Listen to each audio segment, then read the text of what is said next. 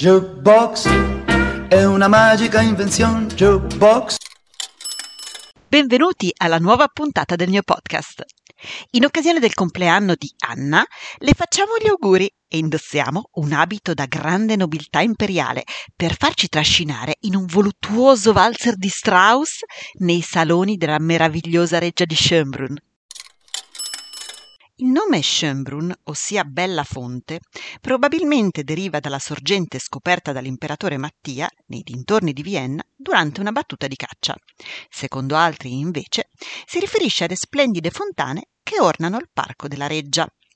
Fra il 1500 e il 1600 diversi edifici nobiliari vennero edificati nella zona e l'imperatore Ferdinando II con sua moglie Leonora Gonzaga continuarono ad utilizzare il complesso come riserva di caccia, fino alla morte dello stesso Ferdinando, quando la sua consorte scelse di risiedere proprio qui, negli anni della sua vedovanza, tra il 38 e il 43, dotando l'area anche di un castelletto, di un meleto e di un'orangerie. All'epoca di Maria Teresa, poi, risale la maggior parte delle edificazioni, in stile rococò e neoclassico. Al fianco della residenza venne aperto nel 1747 un teatro di corte, che ospitò tra l'altro rappresentazioni di Haydn e Mozart. Ci sono vari famosi aneddoti sul piccolo Amadeus, di cui vi parlo fra poco, ed egli è ritratto anche in un grande quadro in un'altra sala dell'edificio. Nel 1780 si conclusero i lavori, poco prima della morte dell'imperatrice Maria Teresa. Nel 1830 vi nacque l'imperatore Francesco Giuseppe, marito della famosa Sissi per intenderci, ed egli qui morì nel 1916.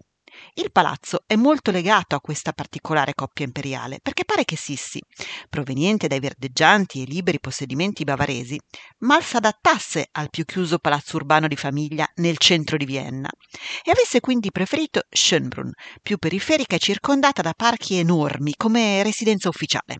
Dal 1996 il palazzo e il giardino sono stati dichiarati patrimonio dell'umanità dell'UNESCO. Attualmente il palazzo di Schönbrunn conta 1441 stanze di diversa grandezza. Molte di queste sono destinate a usi governativi, ma 190 sono aperte al pubblico in forma di museo, con una stima annuale di un milione e mezzo di turisti approssimativamente. Se si conteggiano anche le strutture annesse, si annoverano globalmente circa 5 milioni e 2 di turisti ogni anno. La facciata verso la città, lunga ben 175 metri, li accoglie con una ricca cancellata di ferro battuto serrata fra due obelischi, che immette nel famoso Cortile dei Signori, gigantesco spazio d'onore ornato da fontane con figure allegoriche. Gli interni del castello non servivano solo come abitazione della famiglia imperiale, bensì furono costruiti con scopi di rappresentanza per rafforzare il prestigio della monarchia. Perciò vennero ingaggiati molti artisti famosi, rinomati artigiani, che arredassero gli spazi con l'eleganza di quei tempi. Ogni nobile regnante ha fatto risistemare, secondo il proprio gusto e le proprie esigenze, diversi magnificenti appartamenti personali, distribuiti fra piano terra e primo piano. Ma fra i locali più particolari si trova un'area di allenamento e sport per mantenere la propria figura esile. La camera da ginnastica dell'imperatrice Elisabetta ha un grande camino per potersi esercitare senza raffreddarsi, un altrettanto grande specchio per controllare e correggere i propri movimenti e un meraviglioso parquet, idea molto moderna, che richiama le aule di danza e ginnastica di oggi. La strabiliante Camera degli Specchi risale invece agli anni dell'imperatrice Maria Teresa il nome deriva dai preziosi specchi di cristallo che si riflettono reciprocamente, dando l'illusione di dilatazione senza fine di questo spazio. Presumibilmente ebbe luogo qui, o nell'adiacente stanza di Rosa, il primo concerto di Wolfgang Amadeus Mozart, di fronte proprio all'imperatrice Maria Teresa e alla sua corte testimoni oculari, affermarono che alla fine il piccolo Mozart sia balzato dal pianoforte dell'imperatrice fino al suo grembo e l'abbia abbracciata e baciata. Un particolarissimo oggetto di questa stanza è un orologio con le lancette anche sul retro, per poter rendere leggibile l'ora anche riflessa nei preziosi specchi della sala. E dove si svolgevano i lussuosi balli che abbiamo visto in tanti film? Avevano luogo prevalentemente nella Gran Galleria, il locale centrale dell'edificio del castello. È lunga circa 45 metri, larga 10 e raggiunge quindi la ragguardevole superficie complessiva di poco meno di 500 metri quadri. Le pareti bianche sono decorate con stucchi dorati in stile rococò. Il soffitto è ricoperto da grossi dipinti. Più di 60 lampade dorate ornano le pareti e due pesanti lampadari illuminavano la volta del salone con le loro candele. L'affresco centrale del soffitto rappresenta il benessere della monarchia sotto Maria Teresa. Si vedono, intorno alla coppia imperiale, le personificazioni delle virtù e dei paesi della corona, con i loro rispettivi regni.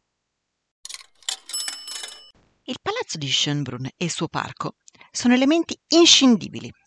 Il parco, ampio e variegato, si presenta in stile barocco alla francese e infatti fu progettato anche da Jean-Nicolas Jadot, sotto la direzione dell'imperatrice Maria Teresa ovviamente.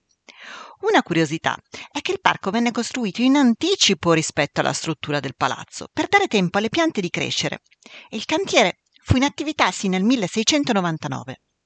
L'imperatore Francesco Stefano vi fece erigere un famoso zoo oltre a un prezioso giardino botanico.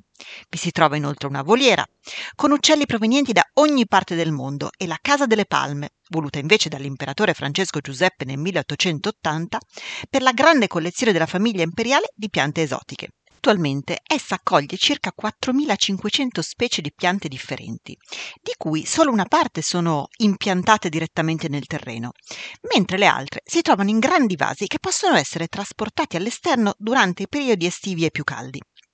Fra gli innumerevoli edifici che omaggiano luoghi esotici e tempi lontani, ricordiamo un complesso di finte rovine romane, che rappresentavano le terme di Tito e Vespasiano, anche se in un primo momento ottennero il più strambo nome di rovine di Cartagine. Da qui parte un grande viale, sul quale si trova una statua di Ercole. Si sa dai progetti che in questa parte probabilmente era stata pensata pure una cascata, che però non venne mai realizzata, per l'eccessivo flusso di acqua richiesto e per le troppe spese di esecuzione e manutenzione. Fu poi Maria Teresa a commissionare la costruzione della Gloriette, arco imperiale che omaggia gli antichi romani, sul fondo del giardino, sette anni dopo la morte del marito. Nel medesimo tempo venne anche costruita la grande fontana di Nettuno, che ancora oggi troneggia sopra il viale centrale del grande parco. Il legame con l'età imperiale romana è sancito da diversi simboli aquiliformi che si trovano in stemmi e statue in varie parti del complesso. All'interno del giardino poi sono anche presenti due labirinti, il labirinto classico con le siepi e il labirinto nuovo, contenente una serie di attrazioni a tema. Notevole è anche il Museo delle Carrozze Imperiali, che accoglie una delle maggiori collezioni di veicoli storici del mondo, con più di 170 oggetti, fra cui carrozze, sedie, slitte e altri veicoli, che appartennero a famosi personaggi storici. Per oggi le nostre storie di arte ed emozione finiscono qui. Ma se ti fa piacere sentirne una alla settimana, iscriviti come follower cliccando sulla piattaforma di audio che utilizzi. E mi raccomando, scrivimi le tue curiosità, ma soprattutto le tue richieste e dediche all'indirizzo argiubox.dirtidarti.gmail.com Jukebox si scrive con la J e la K, Jukebox. Comunque trovi il mio indirizzo anche nella visualizzazione della pagina introduttiva che presenta il podcast. Ora ti saluto e spero di riaverti con me nei prossimi episodi. Che la bellezza sia con te.